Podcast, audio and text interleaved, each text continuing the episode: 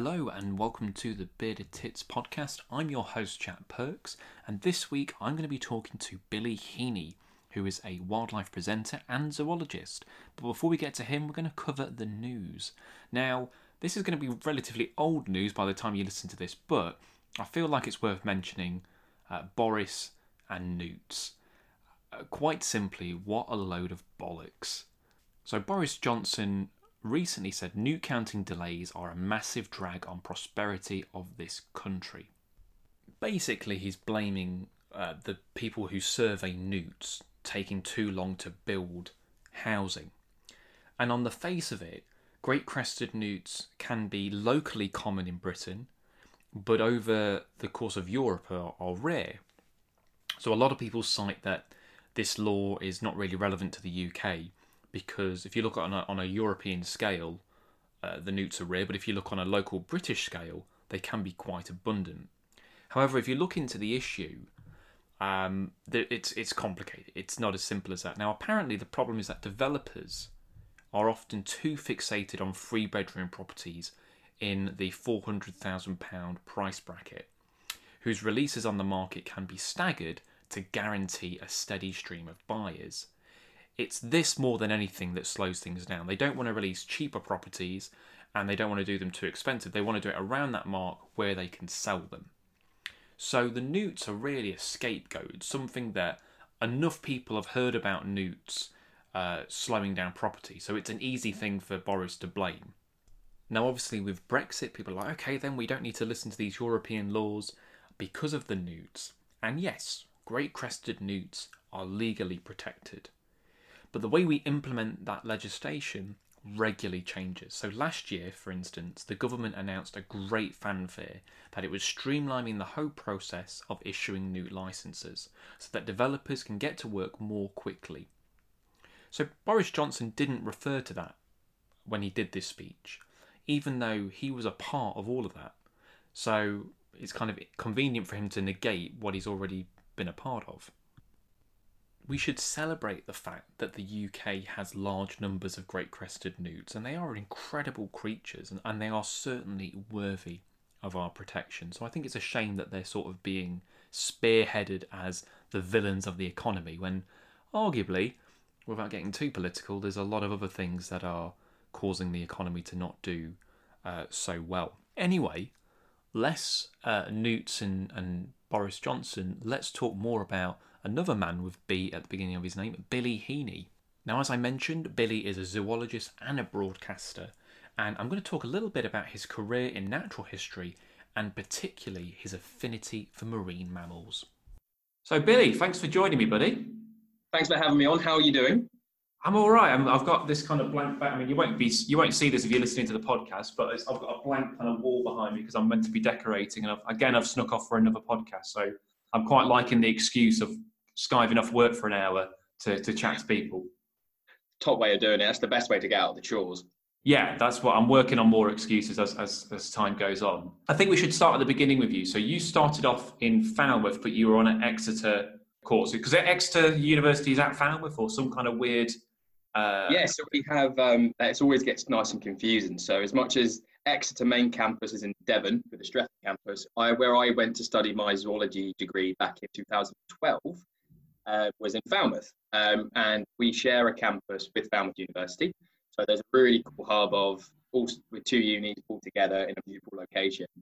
Um, but yeah, there's that ongoing sort of joke of, you know, you go to Falmouth or you go to Exeter. There's always that sort of bit of banter going on between the two. So that was good fun. But yeah, so I went, I moved to Cornwall in 2012 where I did my first degree, became a massive beach bum.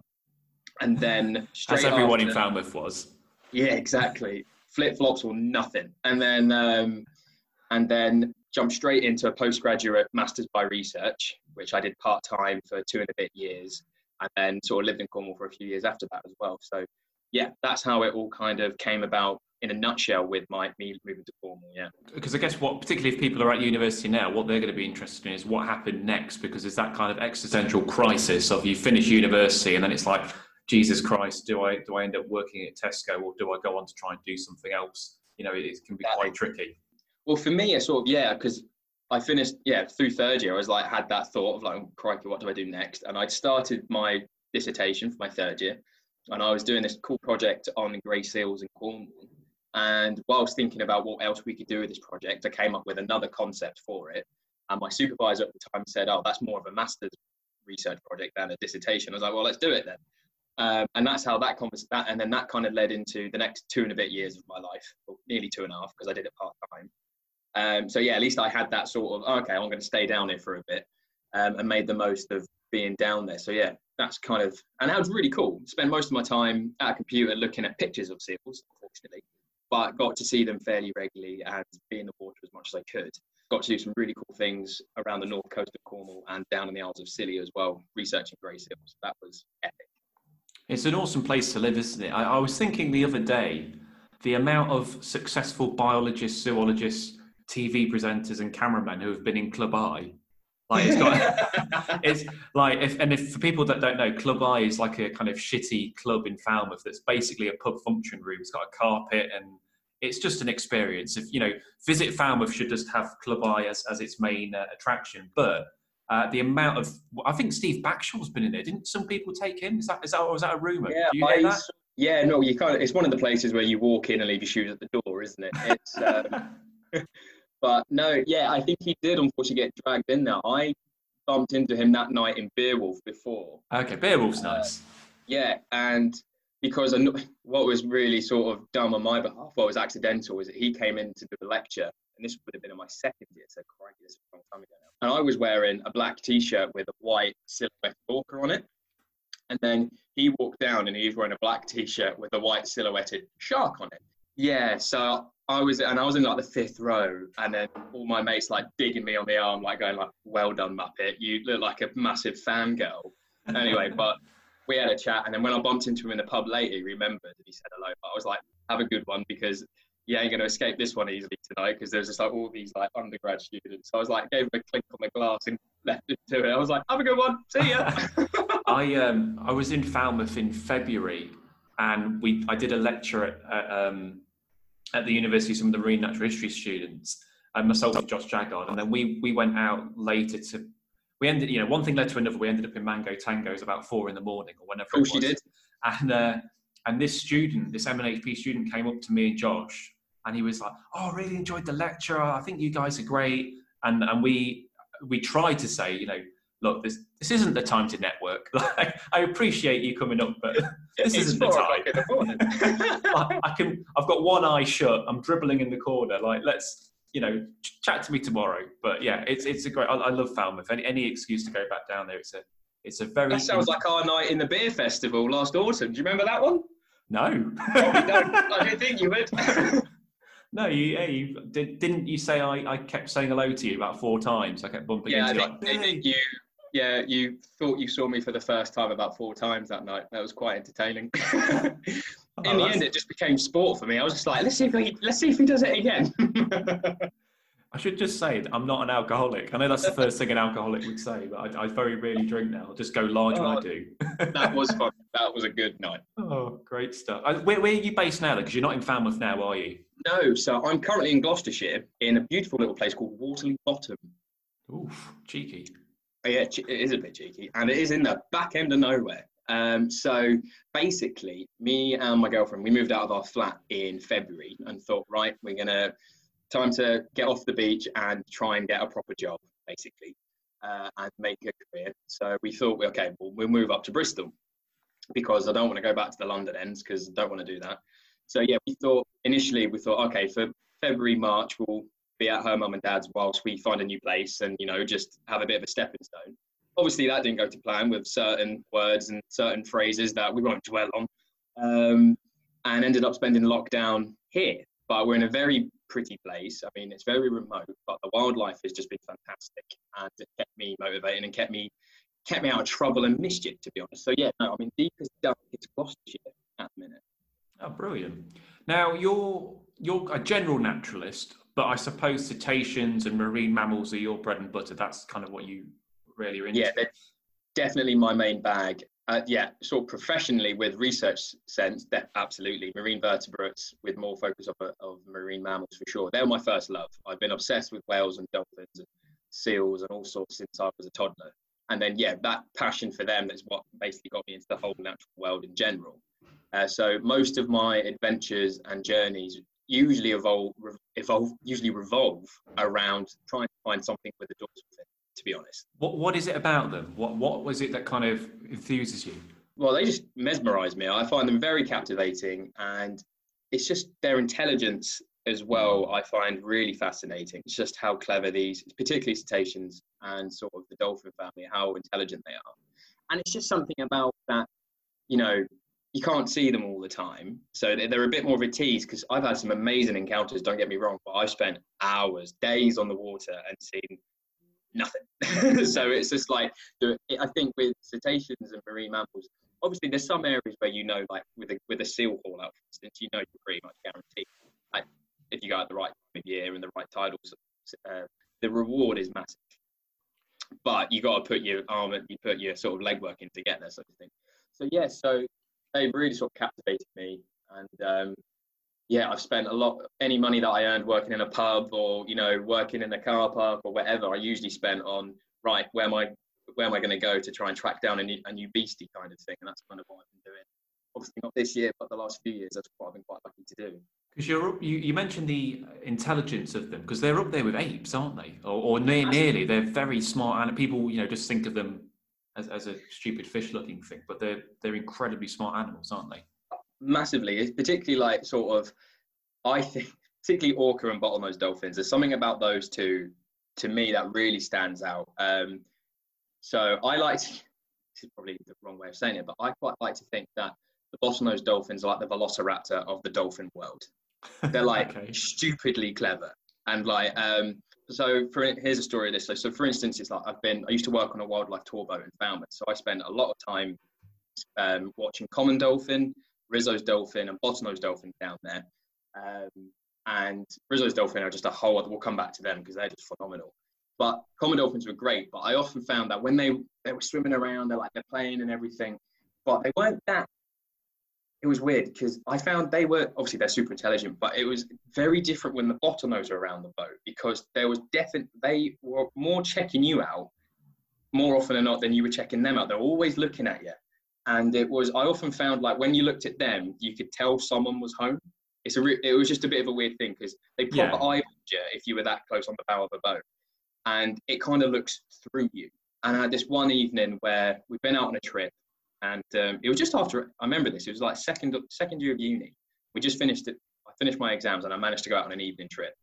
And we hadn't really seen much. And we're coming back into Falmouth past St Anthony's Lighthouse.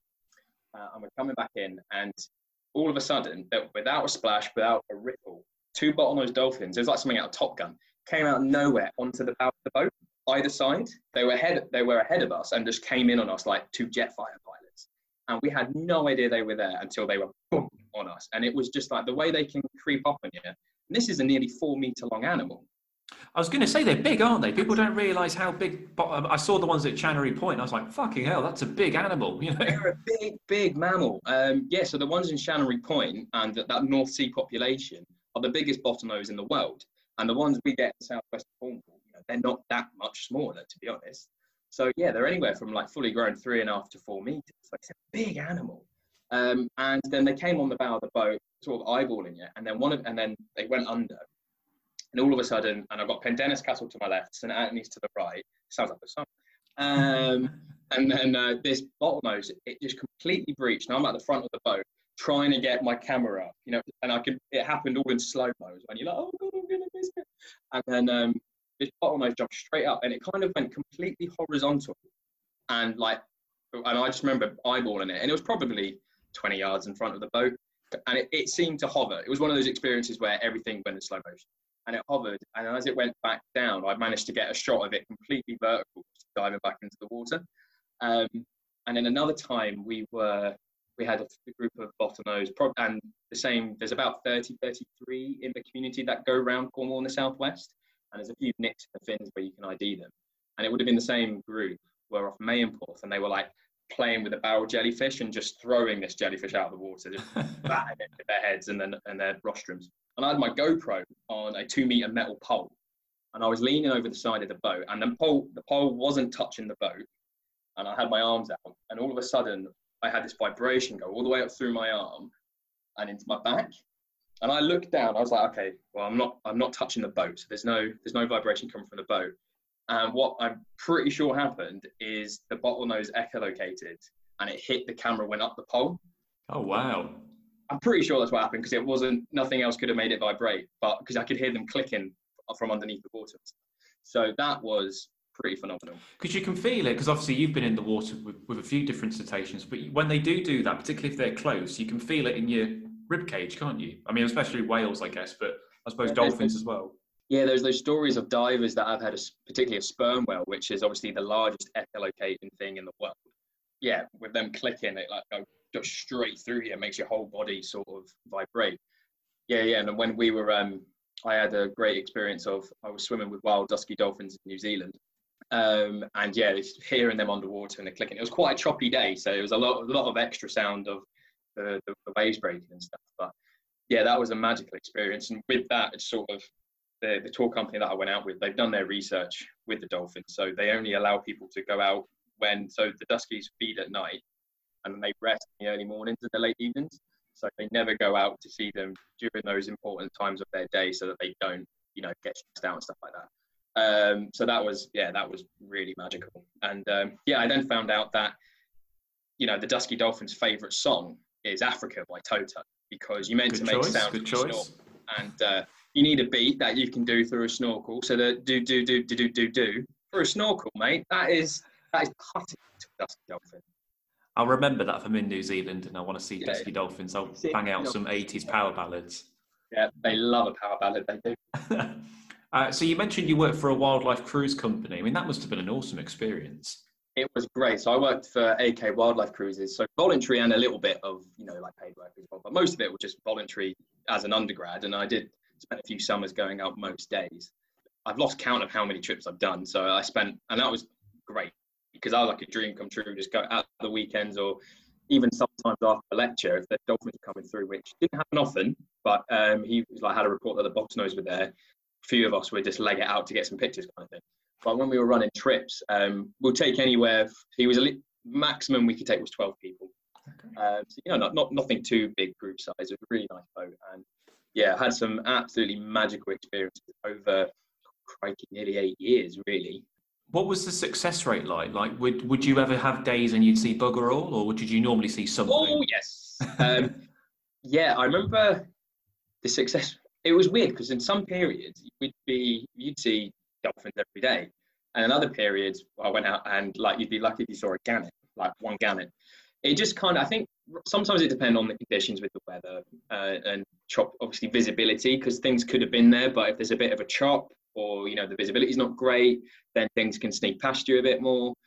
And obviously fit and if there's been like a burst of fish like if there's loads of shoals in the bay then obviously more things are going to be coming in. So lots of different factors I remember one particular day we were out for like four hours and sort of like nothing. Even like the goals were like, stuff this, I'm going home.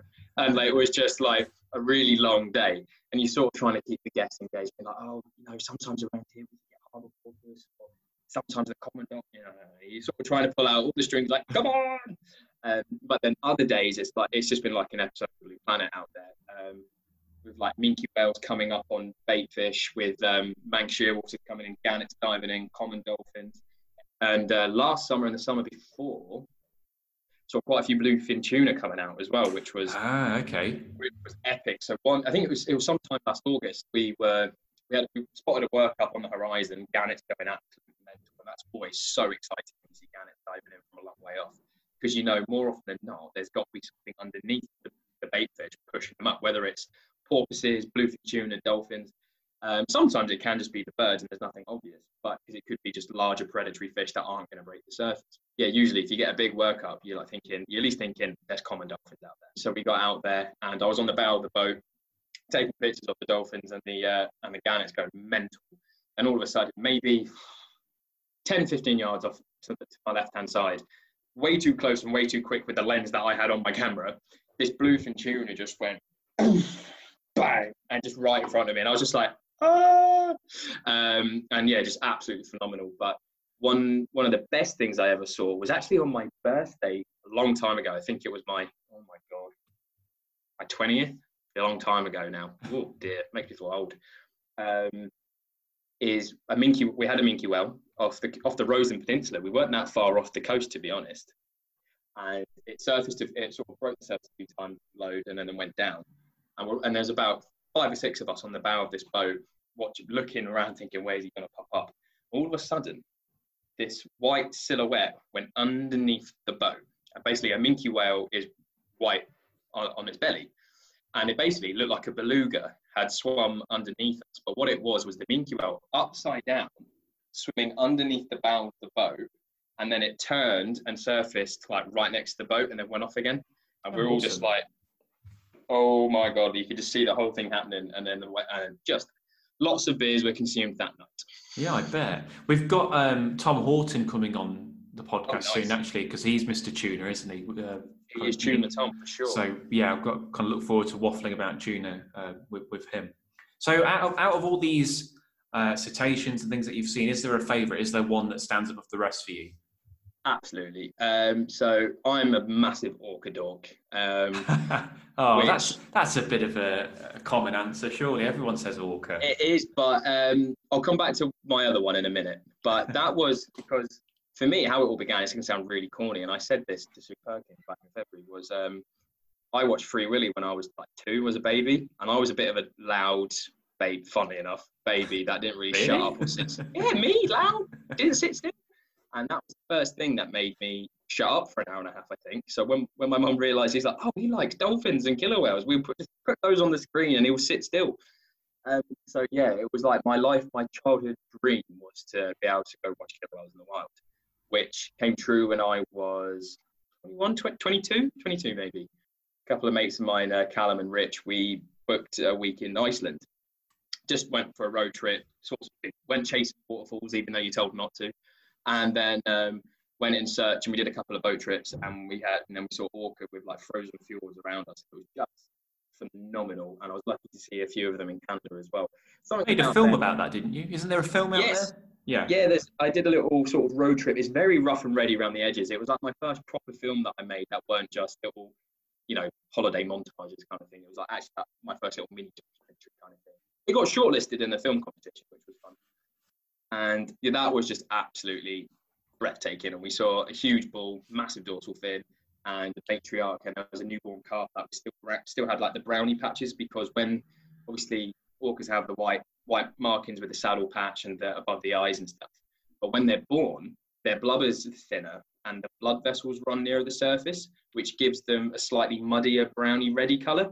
Um, so it was tiny, teeny, tiny calf that was probably only like a week, couple of weeks old. That was magic. But I think other than that, without going for the usual common one, there's a lot of funny named cetaceans. You know, there's like oh, I'm trying to like bride's toothed donkey oh, whale or something like the that. Beak, you know, the beaked whales are just a whole different ballgame. And what's yeah. crazy is that we've got species of beaked whale that have been identified, and no one's seen them alive. They've just oh. been washed up on a beach, or it's or a bit of them's been washed up on a beach. It's never been. So yeah, the beaked whales I've never seen one, but there's there's not many people that have seen all of them anyway. That's like you've got to spend a lot of time out at sea because there's such deep dive animals that don't really spend a lot of time on the surface. But I think other than the orca, I was very lucky to see blue whales off the coast of Sri Lanka a few years ago, which was magic. And um, yeah, other than that, I think maybe the Hector's dolphins in New Zealand, the other species I saw there, that's probably up there. Ah, okay, yeah, I'm trying to remember those ones because you saw a couple of species, didn't you? Are they were they black and white, but they're quite small as well, or is that the other one? Yeah, they're kind of like a a light grey with black stripe with stripes. With black, they've got like a little black marking on okay. their sort on their belly, and they've got so they kind of their nickname is the Mickey Mouse dolphin because they have a circular sort of a semicircle of the dorsal fin, which is okay. like Mickey Mouse did.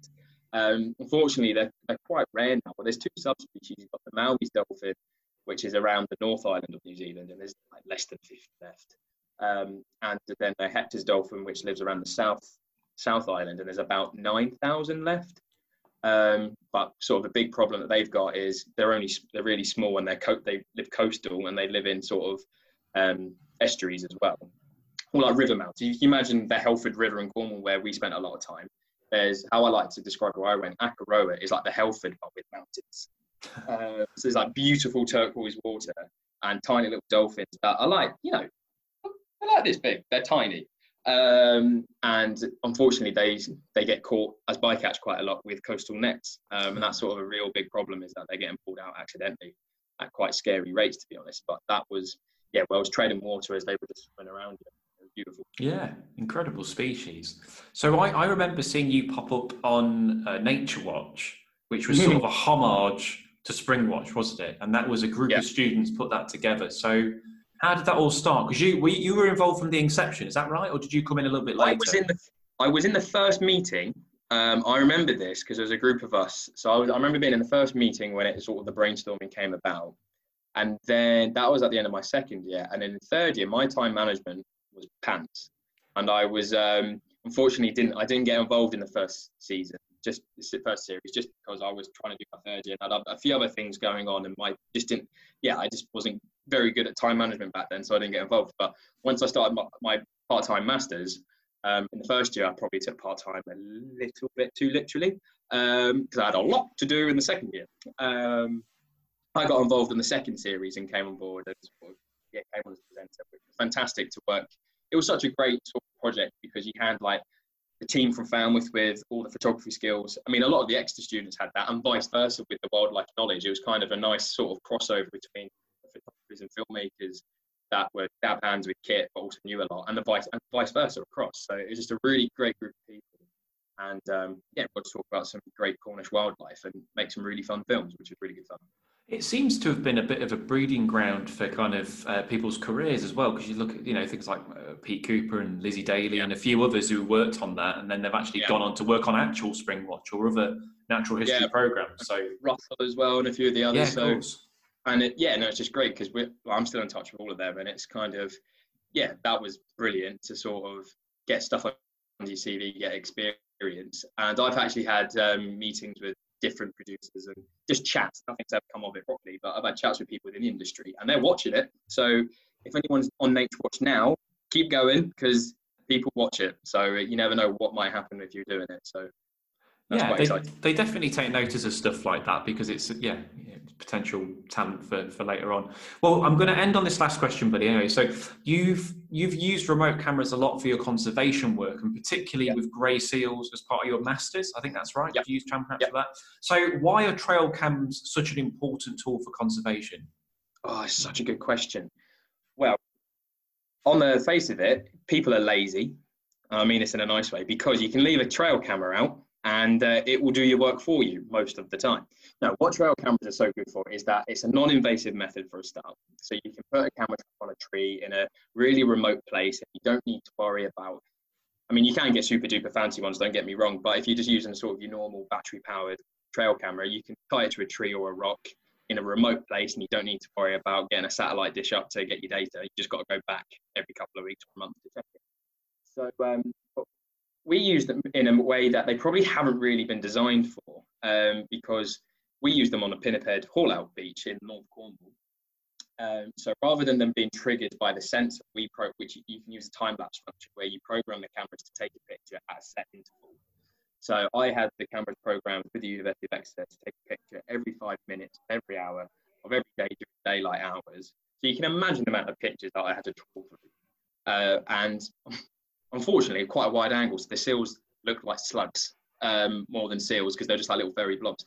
But um, so what we used them to do was look at their haul out um, use across seasons, across tidal cycles, and we used the data that I got from the counts to link it to human disturbance. With we had a footfall count to look at the number of people on the site, and we did that to model different things about um, how they respond to different variables and stuff like that.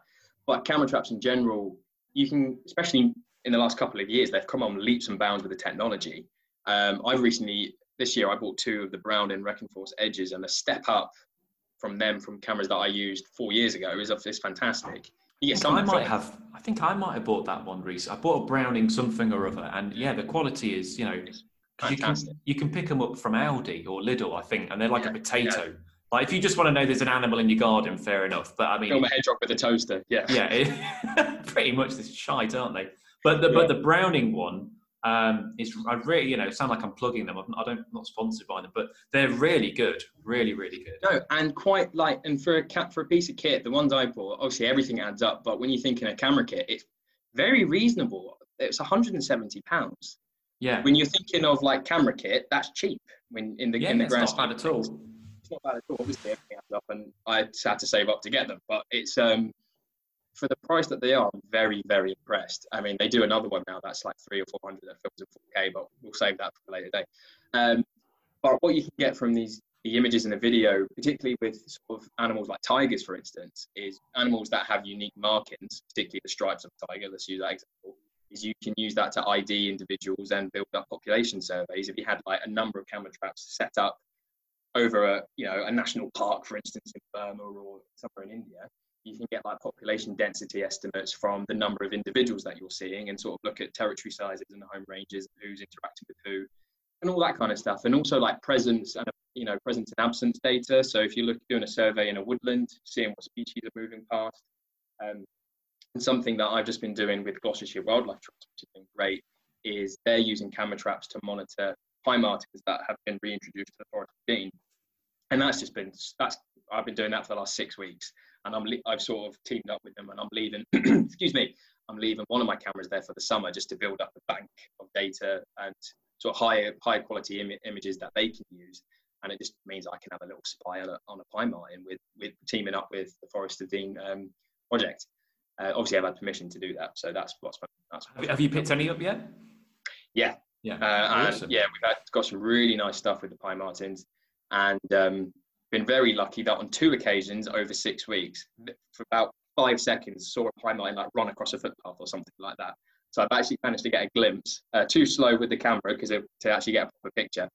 Um, but yeah, no, amazing little critters, and yeah, I've kind of gone from marine mammals to then being locked in the locked in the countryside to going from marine mammals to mustelids, and I've kind of got like a little bit obsessed um, with like badges and pine martens and stuff like that. So no, it's been a good little, and the camera traps have enabled me to do that. So yeah, as a bit of a passion project, I've been using my camera traps to monitor the badger family that live behind the house. So that's been fantastic as well. There's such an incredible piece of kit, aren't there? I mean, I I, I, I, Yeah. I, I, used, to, I used to have a crap one, got a slightly better one now, and I just put it down my um, where well where I used to live. So I've just moved house, but down by the river, and we're getting muntjac deer, which I'd never seen there before, badgers, and I was like, where is Yeah. all this wildlife in the day? You know, it's it's mental. It is crazy, and it's like this little corridor that I have um, behind the house. There's like a field um, where people are grazing some sheep at the minute, and then there's a, a little belt of woodland. And there's like as the woodland starts, there's a little patch of scrub that borders from field. It goes to a little bit of scrub, which is probably only like four meters across, and then it goes into the woodland.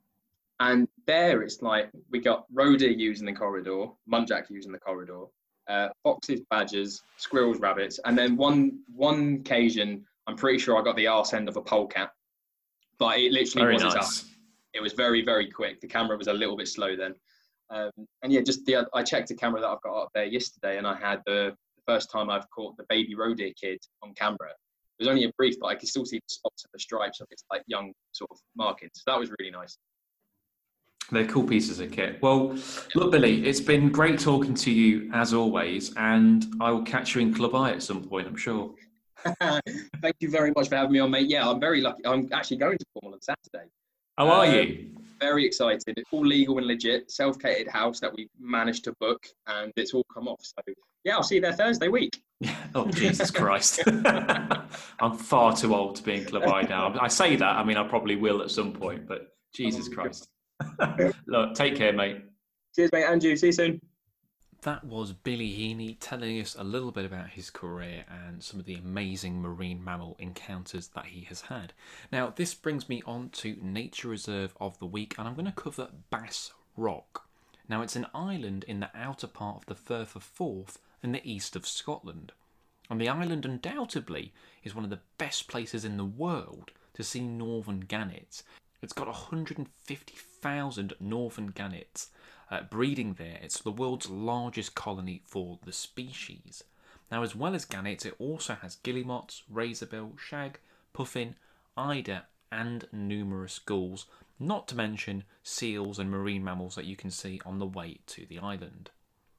Now, if you're into plants, it also has bass mallow, which is otherwise only found on a few other islands in the area. So there's so botanical things to check out as well.